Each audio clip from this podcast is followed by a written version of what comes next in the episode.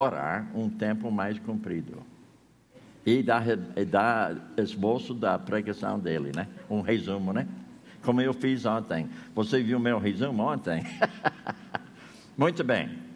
É um prazer novamente estar com vocês. E o que eu fiquei impressionado hoje, uma pessoa, ela me procurou hoje aqui na igreja, logo que eu cheguei, e ela queria saber mais sobre discipulado.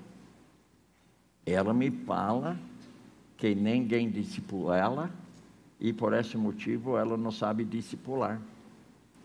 Agora, se você não sabe discipular, você precisa ser discipulado. Então, eu digo para você: esse manual aqui fornece para você justamente como você pode discipular a pessoa. Agora, hoje alguém me falou que o manual de autoconfrontação é só para as pessoas que têm mais maturidade. Não é. Sabe por que não é? Você lembra que Jesus havia dito o seguinte: que o homem precisa ter fé de criança. Você sabe que a criança aprende mais fácil do que o adulto? Então, por esse motivo, nós devemos sempre discipular nossos filhos. E muitos pais não fazem isso aí. Então, discipulado é extremamente importante. Então, você percebe que nós abordamos duas lições somente sobre a salvação. E o motivo para você saber como conduzir uma pessoa para Cristo. Então, por esse motivo, nós ouvimos é, demorado uma noite e meia só sobre o assunto da salvação. Então, hoje eu quero dar uma, um pequeno resumo daquilo que foi abordado desde segunda-feira para você não esquecer. Lembra que nós havíamos falado que Deus tem plano para a sua vida. E entendemos que Ele tem um programa. E com esse programa Ele fornece processo. Lembra que eu falei que o computador é um plano para a gente. Mas sem programa não funciona.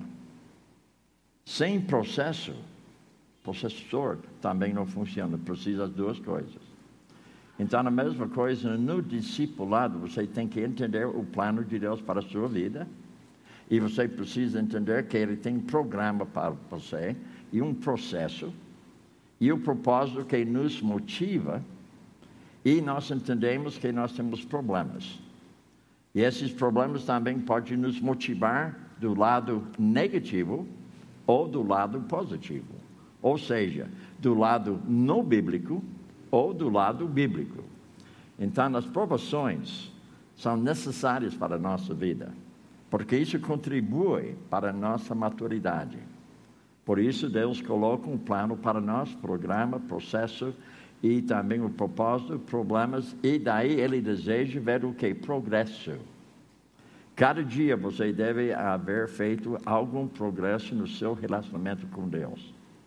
Nós havíamos abordado também que tem algumas palavras-chave que o crente precisa compreender. Confissão significa estar de acordo com Deus, abandonando aquilo que você confessou. Se não abandonou, você não confessou. Confissão significa estar de acordo com Deus e abandona o que você confessou. Senão, você confessou só boca para fora. Aprendemos também que a palavra Senhor significa eis-me aqui. E cada vez que eu falo a palavra Senhor, eu penso nisso, eis-me aqui. Então, uma boa maneira de você entender que cada vez que você ora, você fala Senhor Jesus, Lembre-se que você está dizendo: Eis-me aqui. Não seja mentiroso.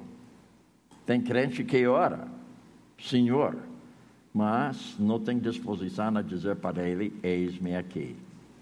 Agora também nós havíamos abordado que a palavra crer tem duas doutrinas embutidas: salvação, ou seja, fé salvífica ou fé salvadora e também arrependimento genuíno. E depois a palavra conhecer. Eu conheço a Deus. Há 18 anos passados, eu conheci Brasília, mas só por cima, porque eu fiquei num satélite lá fora, não conheci o Brasília mesmo, né? Passei bem rápido, mas agora eu posso dizer para você, cada dia eu estou conhecendo mais da cidade Brasília, conhecimento. Então eu conheço Brasília. Então, a mesma coisa com Deus, quando você fala que você conhece a Deus, você está dizendo que você tem relacionamento com Ele e isso deve crescer. Como é, eu estou crescendo em conhecer mais essa cidade. Eu acho que até hoje, possivelmente, eu creio que se eu pegasse um carro aqui em frente da igreja, eu vou achar hotel, talvez não bem rápido, mas eu estou conhecendo o caminho um pouco melhor. Cada vez que eu venho com pastor ou com outra pessoa, eu estou conhecendo mais Brasília. Deu para compreender? E a mesma coisa com Deus. O mais que você dá passo com Ele, o mais que você conhece Ele. E também nós sabemos visto que nas primeiras duas lições, novo nascimento, que fornece novo relacionamento, novo propósito e um novo plano para a nossa vida. E também nós havíamos abordado ontem à noite duas disciplinas, mas eu coloquei mais uma. Então nós temos vida devocional e nós temos memorização das escrituras e nós devemos meditar naquilo que você havia ouvido, lido, estudado e memorizado para que você possa começar a ser praticante da palavra de Deus. E nós abordamos uma folha que nos ajuda em nosso estudo, em aplicação daquilo que você está estudando. Então, naquela página se chama Folha de Estudo Bíblico e Aplicação. Agora, hoje me animei, hoje com a sua igreja ainda mais, quando ah, o pastor Miguel me falou hoje que vocês têm grupos. E que o seu grupo você estuda a pregação do domingo, está certo? É esse jeito, né? Eu fiz a mesma coisa em Campinas. Eu colocava um esboço mais completo, porque normalmente o esboço do pastor dele é bem cheio e você tem pouca coisa. Então eu dava um pouco mais para o ouvinte, o esboço mais completo com nove perguntas. E os primeiros três para abrir o assunto. Segundo três para é, aprofundar mais no estudo. E os últimos três, a aplicação dos primeiros três e a segunda três. Deu para entender? Então, isso foi bom para nós Agora, antes de ter grupo em nossa igreja lá em Campinas, eu tinha grupo só com os líderes da igreja, durante seis meses. E depois de seis meses, eles sabem agora como lidar, como dar liderança para o grupo deles. Então, eu fiz durante seis meses só com eles. E depois, cada um tinha que ter um grupo deles. Eu demorei um pouquinho, mas eu queria que eles soubessem como uh, liderar um grupo. Muito bem. Então, aquela folha é muito importante porque você coloca o trecho bíblico, ou seja, só um versículo. E qual o mandamento daquele versículo? Qual o princípio? A terceira coluna, onde eu falhei em cumprir. E a quarta coluna, o que precisa ser mudado. E a última coluna, qual seria meu plano para eu mudar aquela prática na minha vida, colocando a prática nova que seria é, revestimento, depois o despojamento, que nós vamos abordar na sétima lição. E ontem nós abordamos é, que a palavra de Deus, ela é suficiente nós abordamos que o Espírito Santo é necessário porque ele me capacita e colocamos oração é vital. Mas eu coloquei mais uma. A igreja é o instrumento de Deus porque ela faz uso de, da palavra, do Espírito Santo e oração. Então, eu estou dizendo que para mim a igreja é um recurso divino. Por que divino? É noiva de Cristo. Então nós somos pessoas divinas, porque nós somos o quê? Nós somos a noiva de Cristo. Agora, nessa lição que nós vamos abordar agora, ah, alguns de vocês não vão gostar, outros vão gostar. Alguns de vocês não vão entender, outros vão entender. E quem que não entende, normalmente não quer entender, porque é um assunto polêmico entre teologia e psicologia. Quando se fala psicologia, você está falando estudo da alma. Isso que significa psicologia. Agora, se eu faço estudo da alma, eu quero a perspectiva de Deus ou eu quero a perspectiva do homem? Então, no estudo da alma, eu quero a perspectiva de Deus, não a perspectiva do homem. Agora, teologia, a perspectiva dele sobre quem é ele e quem sou eu, e quais são meus problemas, e quais são as soluções para os problemas que eu tenho. Então, nós vamos fazer um contraste, novamente, entre o caminho do homem e o caminho de Deus. Ou seja, nós vamos ouvir a boca dele, mas ao mesmo tempo nós vamos falar alguma coisa sobre a boca do homem. Então, você vai escolher quem vale mais, a boca do homem ou a boca de Deus. Agora, claro que eu estou usando a minha boca humana hoje à noite mas eu estou permitindo que os pensamentos divinos estão orientando a minha boca, estão orientando meus pensamentos, porque na verdade não são meus pensamentos, porque o pensamento dele é mais alto do que meu, o caminho dele é mais alto do que meu, e a palavra dele não fica nem nunca vazia, sempre vai cumprir justamente o que ela deseja. Ou seja, a Bíblia, ela condena e ela salva.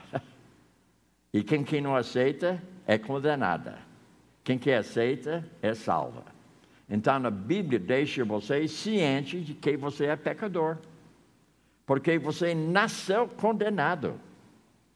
Mas quando você tem a Bíblia na sua frente, você percebe que ela me condena, mas ao mesmo tempo ela fornece salvação para mim. Por isso nós temos a lei. A lei fornece conhecimento para o homem que ele é condenado, porque ele não tem como guardar a lei. Mas quando Jesus veio e nos ensinou durante três anos e pouco, e depois ele falou: Eu preciso ir para que o Espírito venha, o Consolador, o Conselheiro então, ele nos orienta com os pensamentos de Deus, voltado para a palavra de Deus.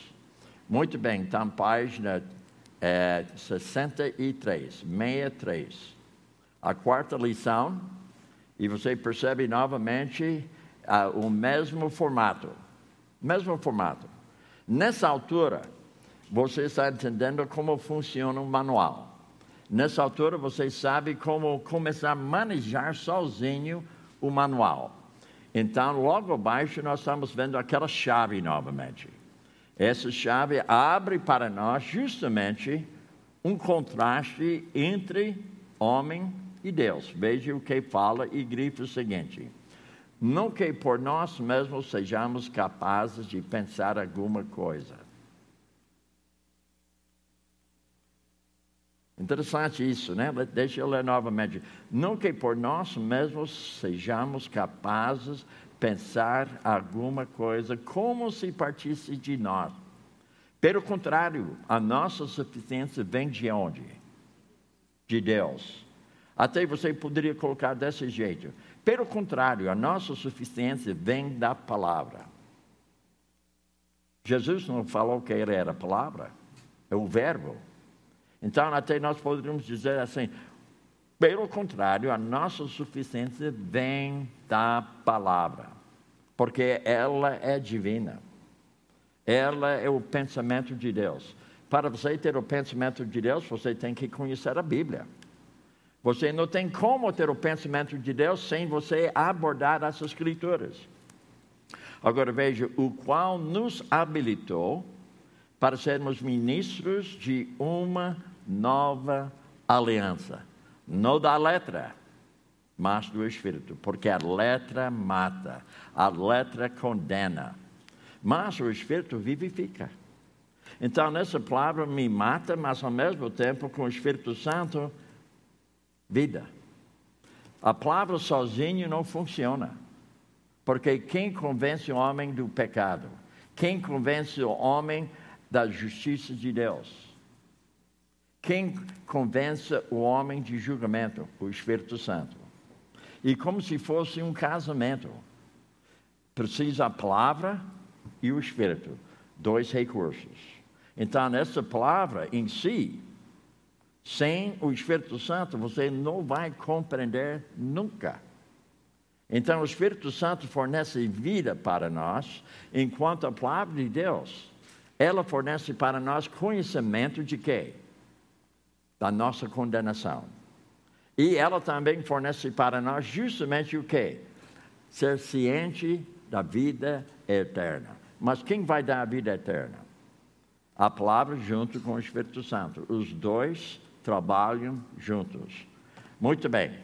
Agora vamos então para a página é, 64.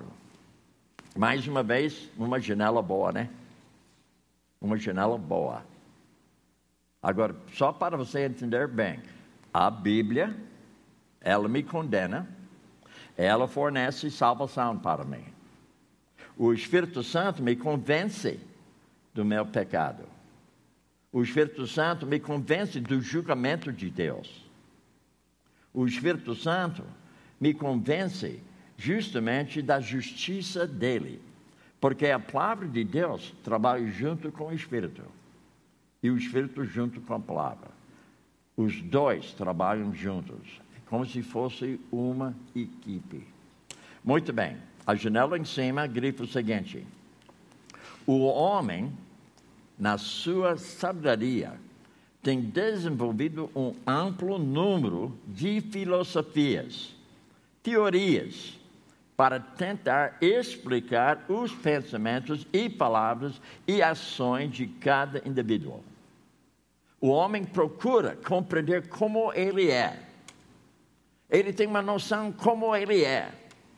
Ele tem uma noção sobre o problema dele ele tem noção sobre justamente a solução para esse problema.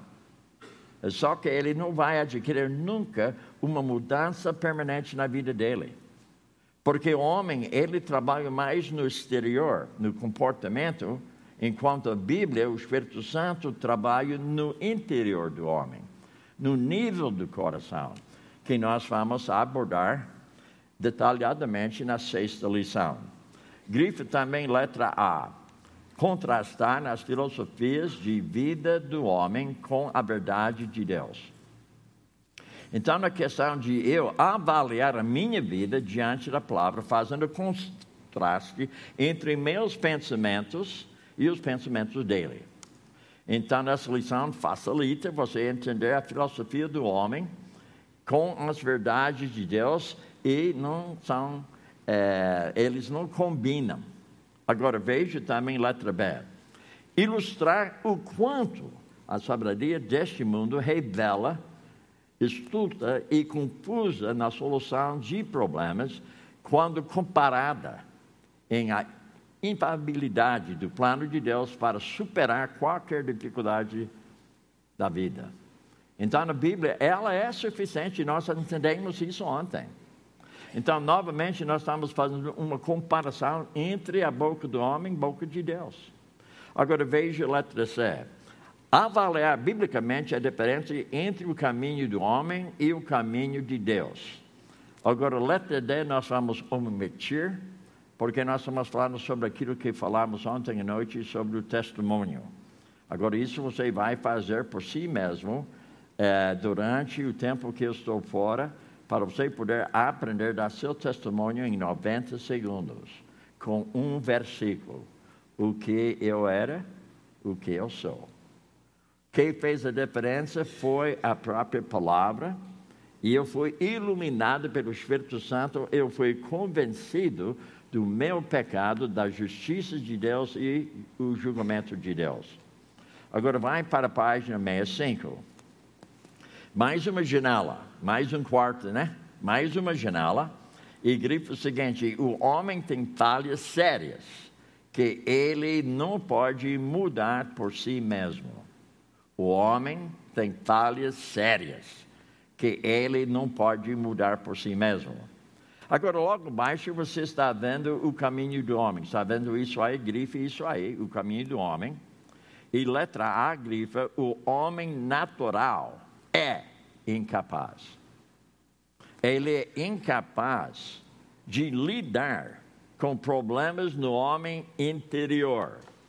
Agora, no resto dúvida, a parte de ciência trata a parte exterior, o corpo nosso. Se eu tenho dor de dente, eu não vou falar com o pastor. Se eu preciso canal, não vou falar com ele. Eu vou para o dentista. Mas isso é a parte orgânica. Mas se eu tenho problema de ansiedade, eu quero conversar com uma pessoa que conhece a Bíblia, que me mostra como eu posso lidar com a ansiedade na minha vida. Eu estou discipulando um homem agora lá nos Estados Unidos já faz 12 anos. Toda semana estou com ele. Toda semana. E quando conheci ele, ele não conhecia Cristo. Alguém falou para ele sobre meu trabalho. E ele achou que o meu trabalho era bonito. Então ele pensou: eu vou pagar uma viagem dele, porque eu acho que o trabalho dele é bonito. E o que ele acha bonito, que eu viajo dando aula. Ele acha isso bonito, né? Então, ele falou para mim, eu quero pagar uma viagem sua. E eu falei para ele, não aceito o seu dinheiro. Ele olhou para mim, mas você é a primeira pessoa que recusou de mim. Né? Normalmente, pessoas pedem de mim, você não pede nada. Eu falei para ele, então vamos combinar. Eu aceito uma passagem sua para o Brasil, se você concordar estudar a Bíblia por um ano comigo. Ele concordou. É, concordou. Ele falou, mas isso é interessante, nunca alguém me falou isso aí. Durante aquele ano, ele se converteu. Porque ele percebeu que o homem natural incapaz. Ele tinha dois metros, ele tem dois metros e vinte centímetros de altura muito alto ele, muito rico, mas ele tem medo de viajar de avião. Então eu falei para ele um dia, olha, você, ele estava viajando de Indiana para Flórida. É uma viagem de duas horas e meia de voo. Então, normalmente, ele, ia de carro, que levaria para ele dois dias, né? Dois dias descendo, mais dois dias voltando, então quatro dias de viagem. E eu falei para ele, você está perdendo tempo. Você pode fazer a mesma viagem em cinco horas. Duas e meia indo, duas e meia voltando. Mas eu tenho medo de avião. Daí eu comecei a ensinar ele como utilizar Filipenses 4, 6. Não andeis ansiosos de coisa alguma. Então eu ampliei, ensinei, e ele viajou de avião. Quando ele chegou em Flórida, ele pegou o celular dele, ligou para mim, viu? Eu consegui. E ele tem, naquele tempo ele tinha 50 anos de idade, não viajava de avião. Não viajava. Mas o que estou dizendo, ele foi incapaz de lidar com a ansiedade. Agora, veja princípio 7. Você não pode viver de acordo com o plano de Deus por conta própria ou pela sua sabedoria. Você precisa a palavra e o Espírito. E você precisa a oração que é vital para a sua vida. Você precisa, você precisa a igreja. A igreja deve ser lugar de treinamento. Agora você tem banco tão gostoso aí, e para mim, sendo pastor, eu creio que esse banco tão gostoso dá sono para você. Porque é bem confortável, não é? Então eu digo para você, a igreja deve ser justamente um lugar de treinamento, treinando as pessoas como discipular.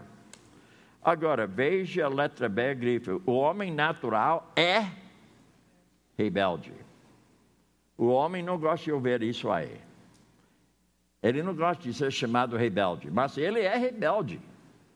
Pela natureza dele, ele é rebelde. Ele é incapaz. Mesmo que você tenha um estudo tanto de psicologia, não muda isso aí. Ainda ele é rebelde. A única coisa que muda a vida dele é novo nascimento. Por esse motivo, nós gastamos uma noite e meia falando somente sobre salvação.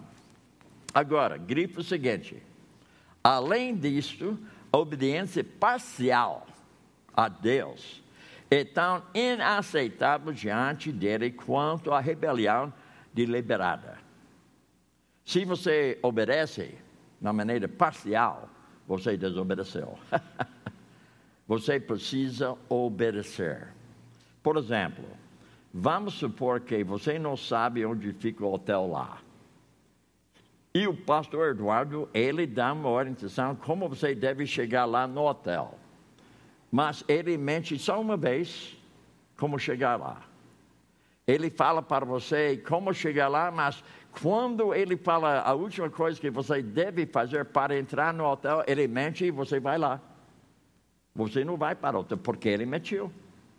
Mas ele fica brigando com não, não, não menti não. Eu falei a verdade, só que eu errei numa coisa só e você está me cobrando. Deu para entender, gente? Você precisa obedecer. Agora, para entender isso eh, melhor, então, vamos olhar no livro de 1 Samuel. O Samuel,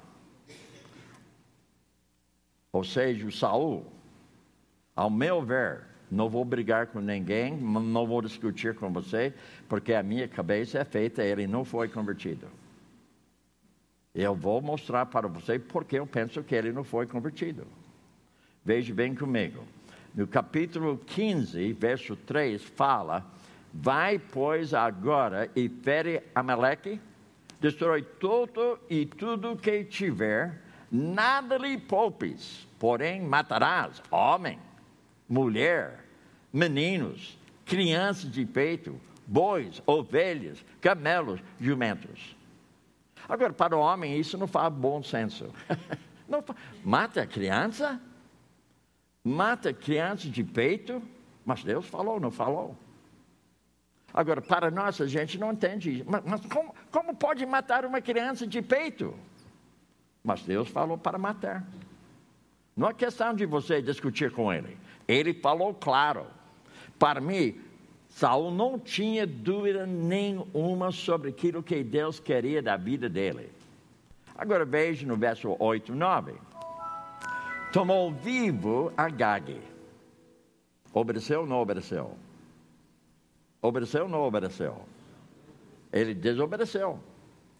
Ele tomou o que? Agag e o rei dos Amalequitas. Porém, de todo o povo destruiu o fio da espada. Muito bem, obedeceu, né? Não, desobedeceu. Veja que ele fala aqui e Saul e o povo pouparam Agag e o melhor das ovelhas e dos bois e os animais gordos e os cordeiros e o melhor que havia e não quiseram destruir totalmente. Obedeceu? Desobedeceu. Isso se chama obediência parcial. Ele fez algumas coisas corretas, mas que Deus falou para ele? Destruiu tudo. Eu creio que Saul, por si mesmo, pensou consigo: eu não vejo razão de matar é, um cordeiro aqui. Eu não vejo razão de destruir tudo, porque tem algumas coisas boas aqui. Não estou de acordo com Deus. Irmãos, Deus pede algo de você, às vezes você nem entende por que Ele pediu. E é questão de fé salvífica, a questão de reconhecer que Ele é soberano, a questão de você entender que Ele é o Senhor, eis-me aqui. Agora veja no verso 20, ou seja, 13 e 14. Veio, pois, Samuel a Saul E este lhe disse: Bendito sejas tu do Senhor. Executei as palavras do Senhor. Eu posso ver ele agora. Samuel, é bom vê-lo. Bendito seja você. Sabe o que eu fiz? Eu fiz tudo que Deus falou. Olha. Que eu estou ouvindo? Que estou ouvindo? Então você percebe que Samuel confrontou ele biblicamente. Cada vez que eu leio a palavra, ele me confronta, mas ao mesmo tempo ele me anima. Confrontação é sadio para nós. Só que tem problema. Saul não arrependeu. Mesmo que ele falou, eu pequei contra Deus, ele não arrependeu. Porque logo que ele falou, eu pequei, a preocupação dele não era o caráter dele, a preocupação dele era a reputação dele. Ele queria que Samuel falou para o povo que ele arrependeu. Porque o Saul queria agradar as pessoas. Mas Davi, ao contrário. Quando Davi arrependeu-se, ele caiu em si, porque ele sabia que ele ofendeu o Deus Santíssimo, ofendeu a Deus, ele caiu em si. Ele tinha preocupação sobre seu caráter, não sobre a sua reputação. Agora, não sai daqui dizendo que eu falei que você não deve ter uma boa reputação. Se você tem bom caráter, você tem boa reputação. Mas se você quer boa reputação sem caráter, não dá, não dá mesmo. Então, quando eu estou abordando esse assunto bíblico, na lição 4, percebe comigo que quando você obedece passualmente, você ofendeu a Deus, como se fosse fechando uma porta na cara dele. Você ofendeu. Ofensa para Deus é importante, é sério. Então, quando você pensa, bem, eu fiz nove coisas corretas e uma coisa errada.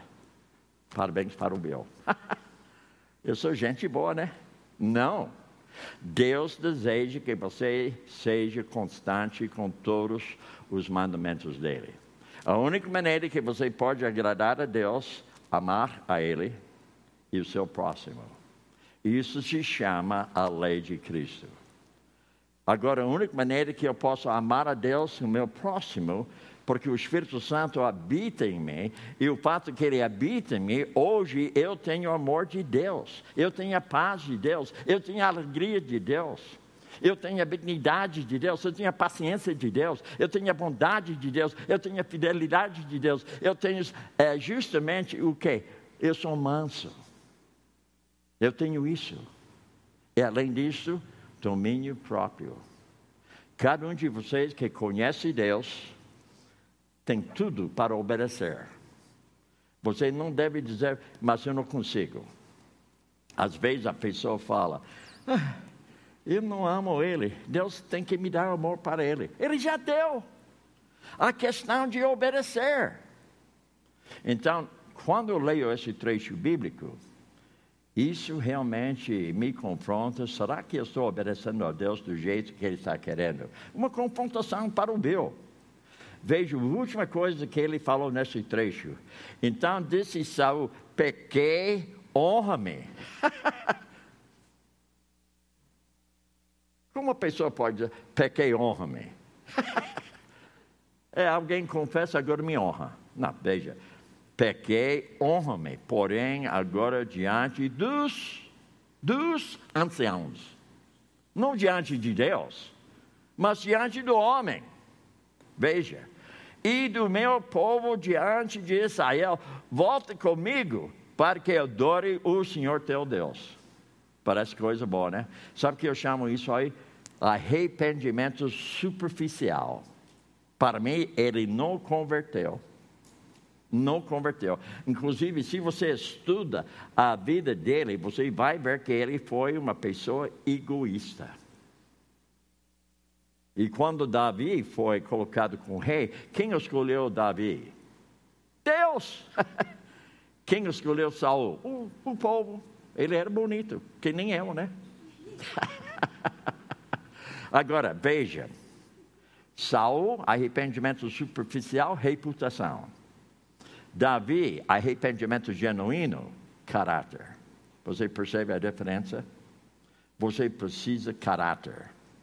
E seu caráter deve ser a imagem de Deus. Muito bem. Agora vai para a página. Uh, não, vamos, vamos, vamos pegar o caminho de Deus aqui. Agora veja então, algoritmo humano número 2, o caminho de Deus. Agora nós estamos fazendo contraste. Está entendendo o contraste aqui? Agora veja, o homem precisa ser transformado. Por isso, nós abordamos duas lições sobre novo nascimento, novo relacionamento, novo propósito de vida, novo plano para a sua vida. Então, aqui nós estamos entendendo o homem precisa ser transformado. Agora, grifa, é necessário nascer de novo, nascer do alto, passar por um novo, ou seja, nascimento espiritual para reconhecer, admitir, resolver os seus problemas de modo bíblico. Então, por isso eu digo para você, eu, estou utilizando teologia, não psicologia. Eu tenho mestrado em psicologia, mas eu não uso.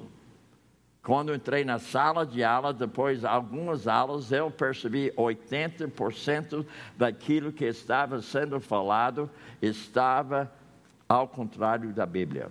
Negava a Bíblia. Mas não foi de cara, foi bem leve. Nem, é, quase não percebe. Mas quando você começa a fazer uma comparação entre teologia e psicologia, você percebe que a teologia sempre está correta. Psicologia não.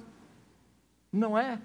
Agora, veja bem: é necessário nascer de novo, nascer do alto, passar por um, nascimento espiritual para reconhecer, admitir, resolver seus problemas de modo bíblico. E também uh, amplia Tito, capítulo 3, verso 5, que diz assim: Não por obras das justiças praticadas por nós, mas segundo a sua misericórdia ele nos salvou mediante o lavar regenerador, renovador do Espírito Santo. Percebe, irmãos? O Espírito Santo, ele faz uma transformação em nossa vida. Por exemplo, vamos supor que nós queremos fazer uma transformação desse local aqui. Para fazer transformação desse local aqui, você tem que destruir tudo. Agora, para fazer uma reforma, não precisa destruir tudo. Mas uma transformação precisa destruir tudo para ter uma transformação. A reino, ou seja, reformação, você vai colocar uma cara melhor e você vai perceber que tem muita coisa ainda feia atrás da cara bonita, né? Cada vez que você faz uma reformação de uma casa, você percebe algo que é pior do que você pensou. e você coloca uma massa nova, uma pintura nova, mas o problema ainda está lá. Porque você fez uma reforma, você não fez uma transformação. Eu tenho um, amigo que é médico nos Estados Unidos, fiz discipulado com ele. Ele comprou uma casa de uh, verão, que fica bem ao lado de um lago bonito. E a casa, ele pensou, bem, eu posso reformar essa casa. Ele gastou mais dinheiro para reformar a casa do que ele tivesse destruído tudo e começou de novo. Ainda ele tem essa casa de porcaria. ele gastou tanto dinheiro, mas mesmo assim ele tem uma casa de porcaria. Porque ele não transformou a casa, ele fez uma reforma. Deu para entender? Então, por isso, na Bíblia fala: o homem precisa trans, ser transformado transformação. Muito bem. Agora vai para a página 66. Nessa página tem mais uma janela e a gente só vai abordar a janela. Daí eu vou para a página 68. Grita o seguinte: ela revela o fracasso do homem, as suas consequências decorrentes do pecado original e os seus efeitos no mundo de hoje. Então, aqui um bom estudo sobre esse assunto, mas eu preciso pular para outro assunto um pouco mais, não digo mais importante, mas facilita você entender melhor a lição toda. Então, vai para a página 68. Agora, pontos de vista bíblicos sobre o eu. Agora você não vai gostar. Porque, na verdade, o homem é feio. Mas ele não pensa que ele é feio. Mas ele é feio mesmo. Veja bem. Grife o seguinte: na janela em cima, as escrituras ensinam que uma vida plena não depende de uma boa autoestima ou autoimagem.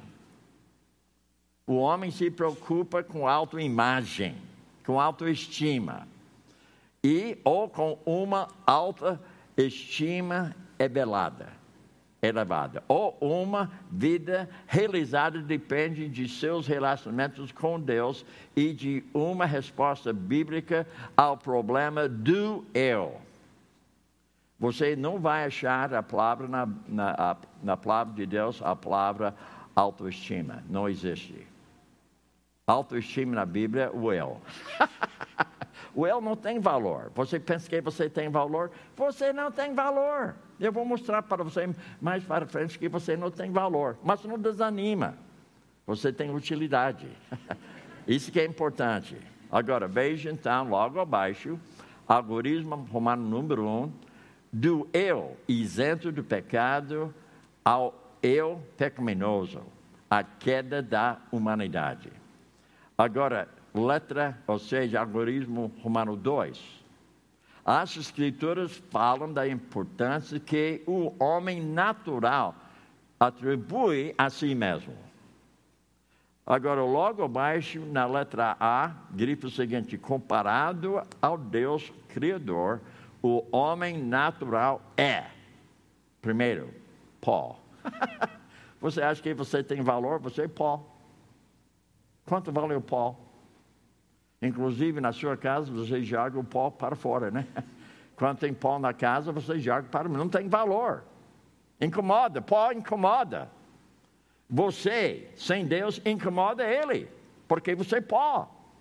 Veja, como um mero sopro é uma sombra passageira, como um tempo de vida insignificante aos olhos de Deus. Você acha que você é alguém? você é ninguém. Para ser alguém, você precisa entender que você é ninguém. E quem que pensa que é alguém, você é ninguém. Mas para ser alguém, você tem que entender que você é ninguém. Mas o homem, isso é difícil para ele aprender que ele é ninguém. Porque ele quer ser alguém, então ele fala, eu sou alguém. Mas você não é alguém, você é ninguém. Mas quando você tem transformação pelo Espírito Santo na sua vida, agora você é alguém. Alguém que agrada a Deus. Agora veja no 3, como a erva. Quanto vale erva? Agora vai para a página 69. Número 5, como a neblina que aparece por um instante e logo se dissipa. Aqui em Brasília, durante meu tempo aqui, eu estou vendo neve, o, o, o neblina, não, neblina não, mas um neve, neve não, como se chama? É o cloud. O que é cloud? O quê? Nuvem, isso, nuvem, nuvem, é, nuvem. então, eu vi tantas nuvens aqui, mas você percebe como desaparece nuvem?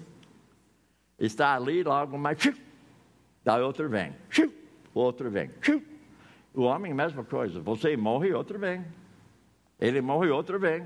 O homem é que nuvem, neblina.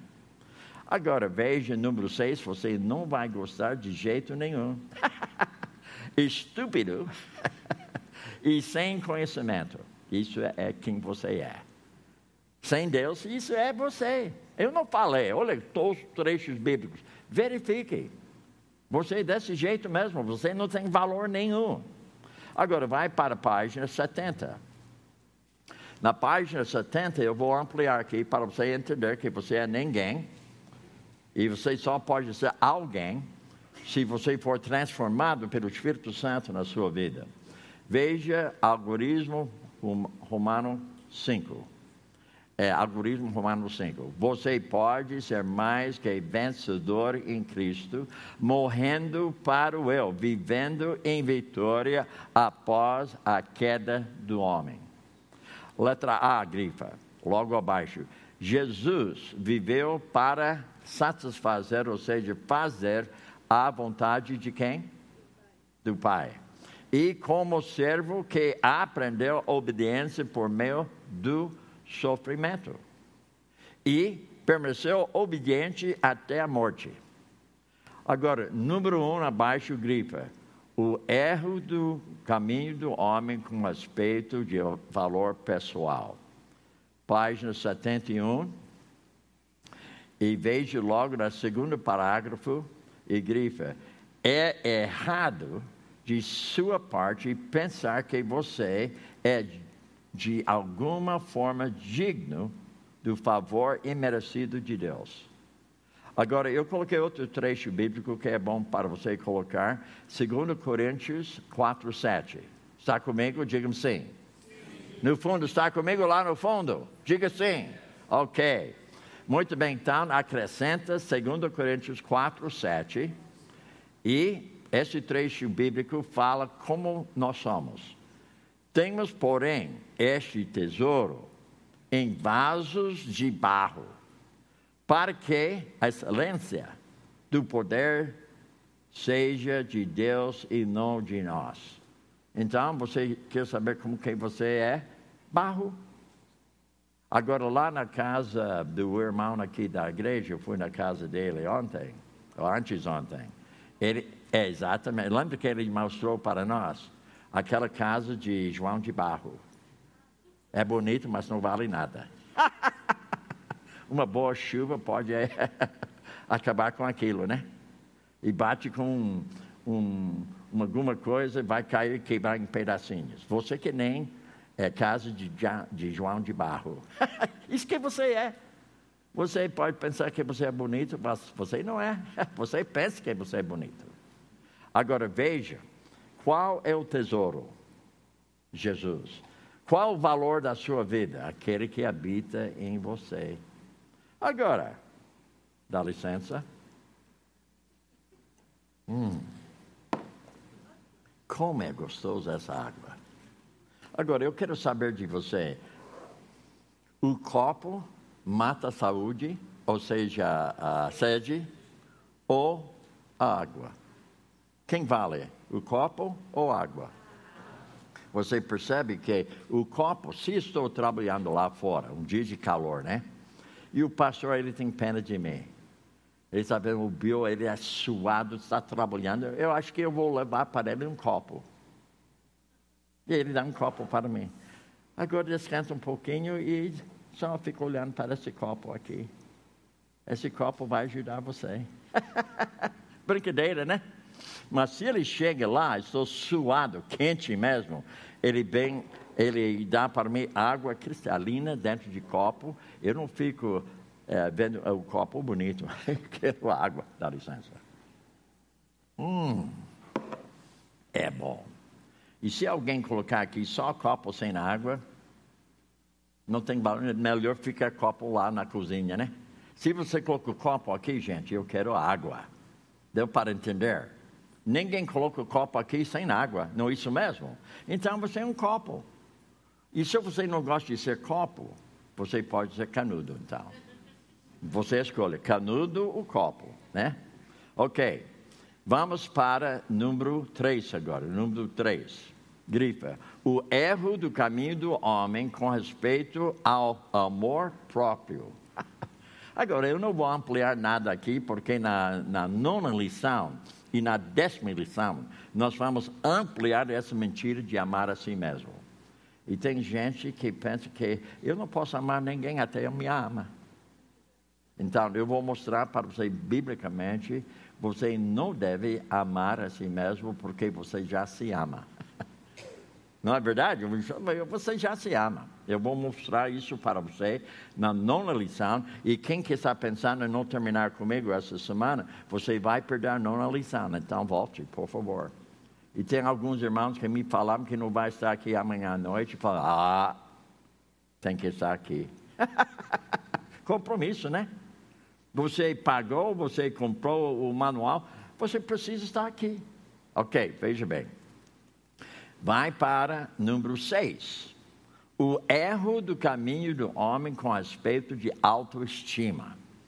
Eu acho que eu já falei bastante sobre esse assunto, podia até falar mais, inclusive vou falar. Filipenses capítulo 2. E 2, 3 e 4, que diz o seguinte: Nada façais por, uh, por, por partidarismo ou vanglória mas por humildade, considerando cada um dos outros superiores a si mesmo. Nada tenha cada em vista, não tenha cada em vista o que é propriamente seu, senão também cada qual o que é dos outros. Isso não nega amar a si mesmo. Por que Deus colocou isso na palavra? porque ele sabe que você puxa brasa para a sua sardinha. Ele sabe que você se cuida. Mas Deus está, ele está dizendo o seguinte: trata a pessoa como você quer ser tratado. Mateus 7, 12, não é isso mesmo? Eu devo fazer para você o que eu quero que você faça para mim. Porque eu já me amo, gente. Eu preciso amar as pessoas, não a minha pessoa. Na nona lição, você vai ampliar esse assunto comigo.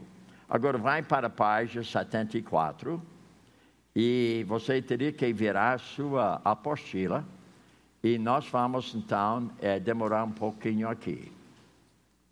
Agora você está vendo novamente algumas colunas, está vendo isso aí? E lá em cima fala abordagem básica para a resolução de problemas pessoais, as abordagens. Então, nós temos aqui cinco abordagens. Então, eu vou abordar quatro. E eu não vou abordar a parte de espiritualista, eh, espiritualista porque vocês sabem que naquilo, na verdade, é uma adoração de demônios. Eu não vou ampliar essa aí, eu creio que você já sabe disso. Mas eu quero ampliar os outros quatro.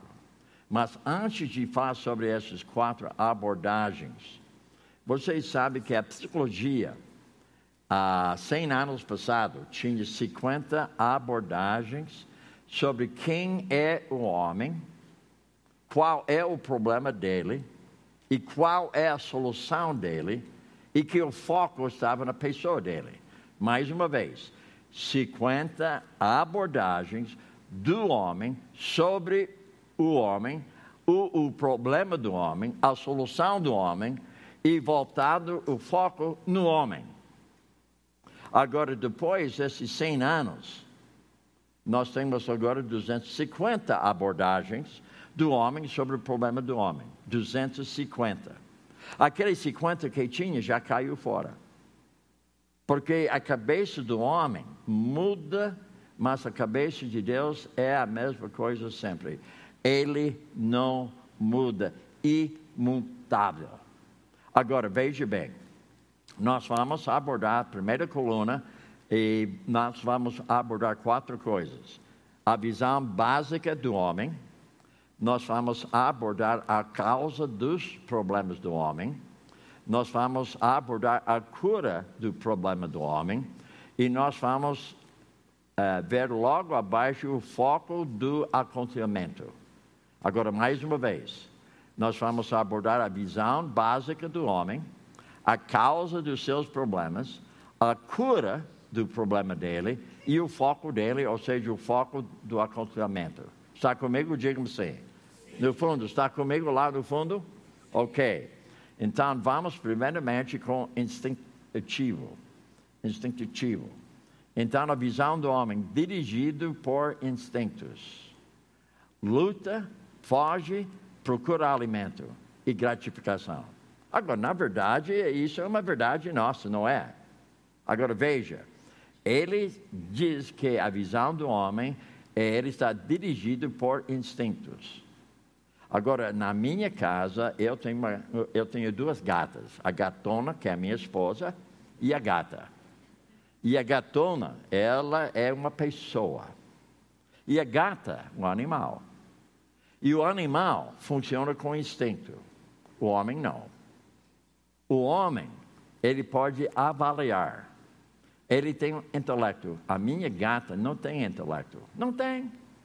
Não tem sentimento não tem coração. Agora tem bomba, mas não tem coração. A gata não tem homem interior. A gata funciona por instinto. Por exemplo, eu estou assistindo um programa de televisão, ela está no meu colo. Ela não fala para me dar licença, eu vou fazer xixi. Ela não fala nada. Ela só mia. Miau, miau. Ela vai. Eu não ensinei ela para vai para a caixa. Por instinto, ela vai na caixa de areia lá. Eu não ensinei ela. Ela foi lá sozinha. E a gata, sabe que a gata, ela dá banho nela mesma, né? Ela não faz assim? Instinto, gente. Agora, o Daniel, Daniel gosta de você, viu? É. Você come bastante ontem à noite, não foi? Nunca vi alguém jantar às 11 horas da noite. Você é a primeira vez que eu vi uma pessoa jantar 11 horas da noite. Não jantou? Diga sim ou não. É, você já eu vi a panela na sua frente. Só que a sua mãe comeu mais, né? Agora, o pastor e eu, só pastel. Só pastel. E ela jantou. Só pastel, gente. Agora, eu podia jantar, até ela ofereceu para mim. Mas jantar 11 horas da noite não dá. Agora, veja bem, o que eu estou dizendo? A gata, instinto. Agora, quando você tomou banho a primeira vez, você lembra? Você não lembra? Eu acho que alguém ensinou você a tomar banho, né? Ou ela só jogou você lá na, na água. É, se vira. Não, ela ensinou você até escovar os dentes, né? Então você percebe que o homem, ele aprende no seu intelecto. A gata, não. A gata já tem um instinto. Agora veja bem, qual o problema do homem, diz ele? É instintos reprimidos pela sociedade, família e educação. Então ele está culpando tudo em volta dele, né? A minha família, a sociedade, a educação. Então meu problema não é meu problema. O meu problema é o meu pai. Meu problema é a minha mãe. O meu problema é a sociedade. Deu para entender, gente? Então, o homem, desse jeito mesmo, ele culpa todo mundo em volta dele. Ele não vai assumir a culpa dele. É, eu falei para vocês sobre aquele é, ancião que foi disciplinado em nossa igreja.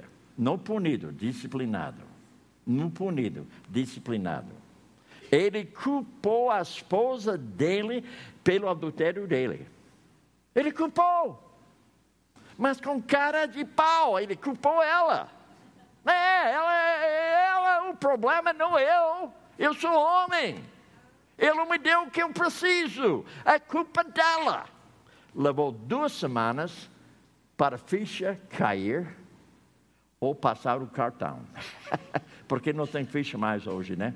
Não cai mais ficha, tem que passar o cartão, né? Agora, justamente ele estava fazendo o seguinte: o meu instinto é sexo. eu preciso sexo mesmo que eu tenha que cometer adultério, mas eu estou pecando, mas o meu pecado não é tão ruim, porque ela, a culpa dela. Deu para compreender, gente? Agora veja a solução. A cura. seguir os instintos. O problema no mundo hoje é justamente que todo mundo está seguindo os seus instintos. Você percebe? Nosso problema de hoje é justamente o que é isso aqui. Que o homem está seguindo os seus instintos, mas ele não está olhando na perspectiva bíblica, porque ele pensa que isso é correto. Para eu, é andar de acordo com meu desejo. Agora veja logo embaixo é o foco. Liberar o eu. Eu quero liberdade. Então a sociedade não me dá liberdade. Meus pais não me dão liberdade. E a educação não me dá liberdade. Eu preciso de liberdade. Agora, isso é um grande problema, não é? Mas não tem solução. A solução é justamente a solução bíblica, não do lado do instinto. Agora veja a segunda coluna. Comportamental. O seu comportamento é condicionado ou programado. Então, a visão do homem que ele é uma pessoa condicionada, programado. E qual é a causa? Influências prejudicais do meio ambiente e das circunstâncias. Então não tenha raiva hoje porque o trânsito foi pesado. O homem, ele culpa o trânsito. Ele chega em casa e fala para os não mexe comigo. Eu sou nervoso hoje. Por que é nervoso? É, o trânsito, né? Eu atrasei hoje, é o trânsito. Ele culpa o trânsito. Em vez de ele assumir que ele ficou faltando paciência porque o trânsito não foi do jeito que ele queria. Deu para entender, gente? Nós gostamos de culpar as circunstâncias. Agora veja a cura. Recondicionar ou reprogramar o homem. Agora veja o foco lá embaixo. Desenvolver o eu. O irmão o eu é barro, é pó, erva, estúpido, conforme a palavra de Deus não tem valor, é simplesmente um sopro. Está aqui hoje e já foi. Agora veja então o terceiro: é, potencial positivo. Vocês sabem que o homem nasce bom, ele é bonzinho, né? E a Bíblia fala que o homem não é bom. Mas esse cara aqui diz que todo homem tem algo de bom. A Bíblia fala ao contrário. Você vai ouvir a voz de Deus ou a boca do homem. A Bíblia fala que não existe nem uma pessoa boa. Você nasce em pecado. A Bíblia fala claramente. Não existe homem justa. Não existe. Mas esse cara fala que, ah, cada um tem algo de bom. Até eu pensei desse jeito. Já pensou essa? Eu pensei comigo eu tenho algo de bom. Agora eu sei que tem algo de mal, mas o bom pesa mais do que o mal.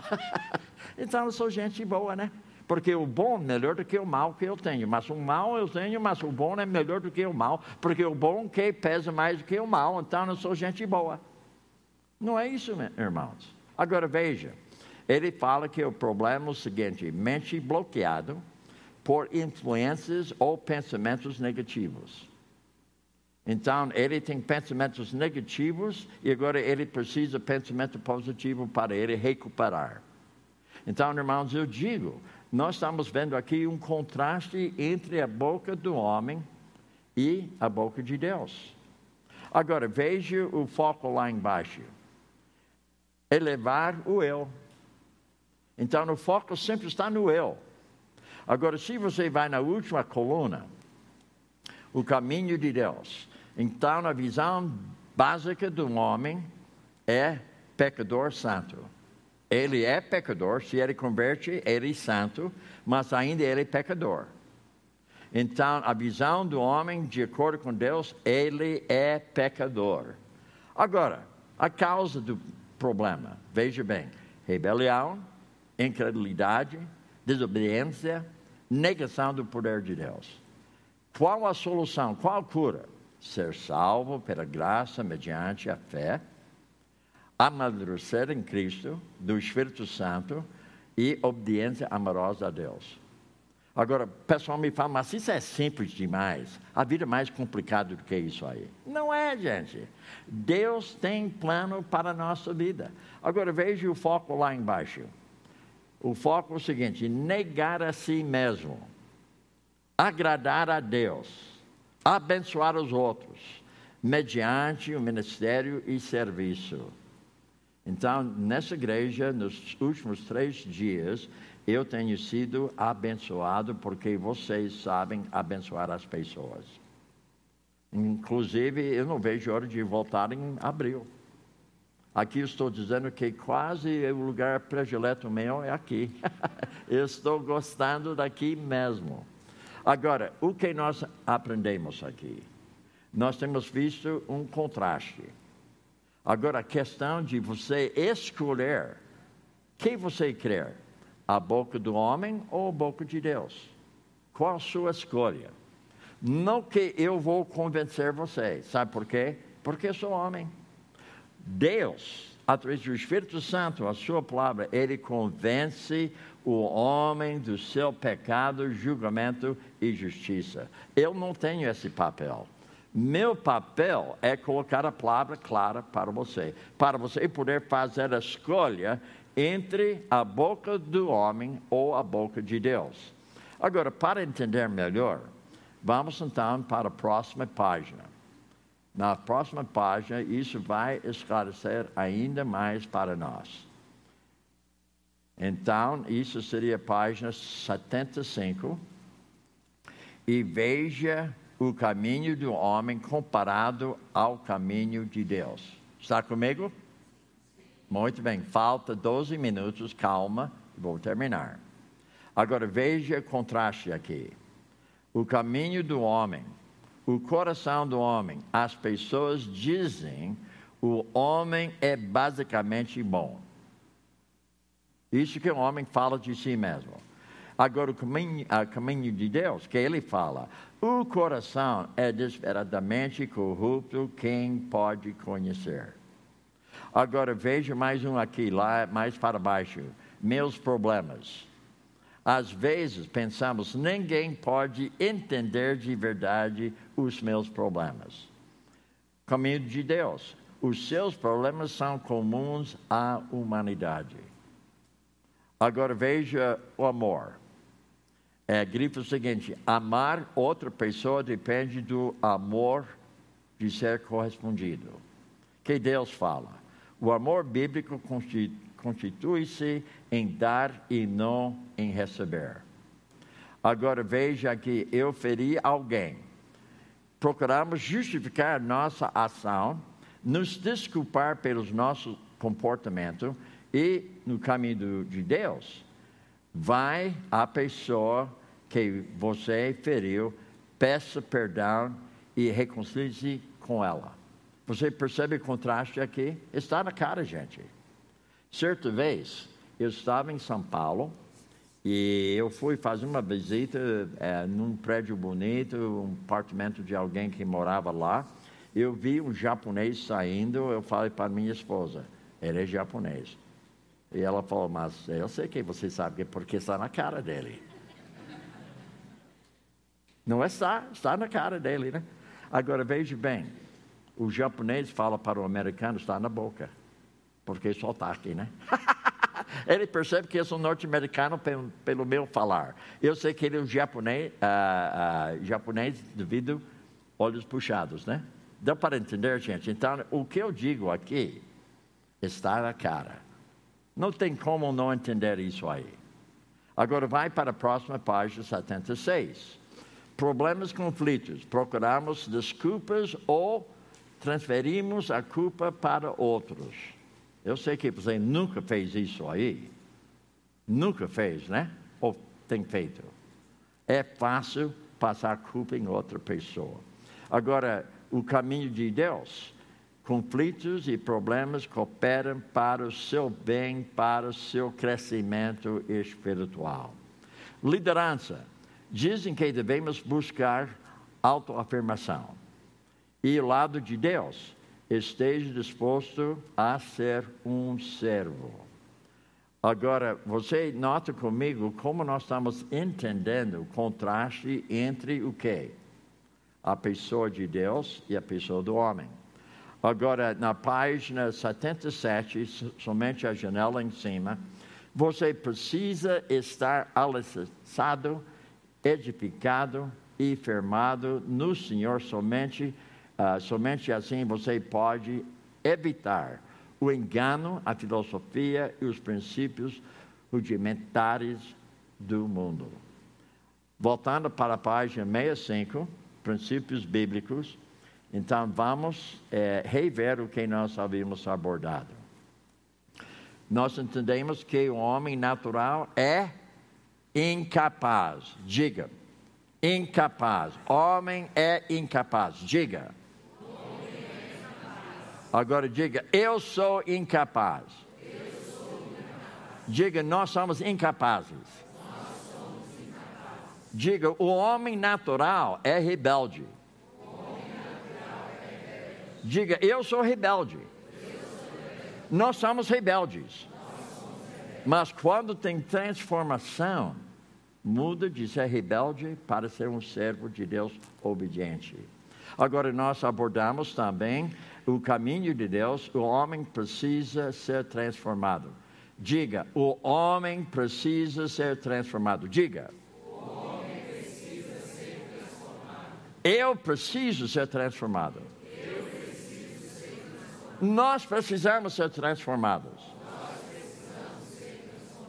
Então, aquele que iniciou a boa obra em você foi uma transformação que deve ser uma transformação contínua, dia a dia. Você foi transformado se você experimentou o que? O novo nascimento. Esse novo nascimento forneceu para você um novo relacionamento. Esse novo relacionamento forneceu para você um novo propósito. Esse novo propósito for, oferece para você um novo plano de vida. Então, a lição 4, contraste entre a boca de Deus e a boca do homem. O pensamento mais alto, o pensamento mais baixo. O caminho mais alto, o caminho mais baixo. A palavra dele não volta vazia, a palavra dele volta vazia. Deu para compreender? Então, sendo que eu passei um minuto, você ainda tem somente 29 minutos de intervalo, porque ontem à noite você abusou um minuto. Então, você está pagando um minuto que você abusou ontem à noite. Mas, por outro lado, nós temos uma pessoa querida que se chama Pastor Eduardo. Creio que pastor Eduardo tem um aviso para você. Porque ele falou para mim que ele não daria aviso no início porque tinha pouca gente. Você quer dar aviso agora ou depois? Agora. Está vendo? Ah, ele é gente boa, não é? Então, gente, quem encomendou o livro, o livro já chegou hoje. Não sei se todos já pegaram com a Aline. Quem não pegou, pode pegar. Amanhã nós vamos tirar a oferta para o pastor Bill, como eu falei ontem. Se você quiser abençoar a vida do pastor, você traz a sua oferta amanhã. Depois eu vou pedir para dois irmãos aqui da igreja fazer essa parte da coleta e tudo, e depois a gente faz o repasse da oferta para os irmãos e eu aviso a vocês quanto foi, tá bom? O valor arrecadado. Lembrando que faça isso com amor, sem constrangimento, ninguém é obrigado a fazer nada disso, tá bom? Mas isso prova a sua generosidade e também o amor que você tem por Deus e também pelos irmãos. Tá? Lembrando que o pastor Bill, meus irmãos, eu não sei qual é o sentimento seu quando você senta aí e tem a aula aqui com o pastor. Estava falando com o Denis, que deve vir sexta-feira. Ah, aqui, ótimo. Né? Ele disse que queria dar um abraço no senhor só. Ah, muito bem. Ele é gente boa. É, gente boa. É. Então, o Denis vai estar aqui e eu me encanto em saber que tem um senhor de 80 anos. 80 anos o pastor Bill tem. Pegou um voo de 26 horas, não 24. Está aqui conosco com toda a alegria do mundo. Sorridente. Sorridente, animado, bonito e crente. Ah, bonito, gostei. Né? Fala mais uma vez, bonito. Bonito. E- e- Isso me encanta demais. Né? Eu acho que a gente pode abençoar muito a vida dele, né? pela bênção que já temos recebido da parte do Senhor através da vida dele. Né? Mas, como eu falei, faça com muito amor, com generosidade, conforme Deus colocar no teu coração. Ninguém é obrigado a fazer nada disso, tá bom? Então, esse é o aviso. Amanhã a gente vai fazer isso para poder ter tempo de fazer a mudança do câmbio. O, tá? pa- o pastor, posso ter uma palavra antes, eh, quando você terminar? Pode. Ok. É o seguinte: essa oferta que você dá não é para a minha pessoa pessoal. Eu não quero nada. Mas a oferta que você oferece vai ser colocada num fundo de viagens minhas. Então, tudo que eu recebo de oferta, porque eu sou aposentado, eu não preciso ajuda de nada. Eu tenho tudo que eu preciso. Eu tenho minha casa, meu carro, eu tenho roupa, esposa, eu tenho tudo que eu preciso mas a oferta vai ser colocada num fundo das minhas viagens. Então, não é para gente particular, é para a obra de Deus. Amém, aleluia, amém. Então vamos proporcionar muitas viagens para o pastor abençoar muita gente.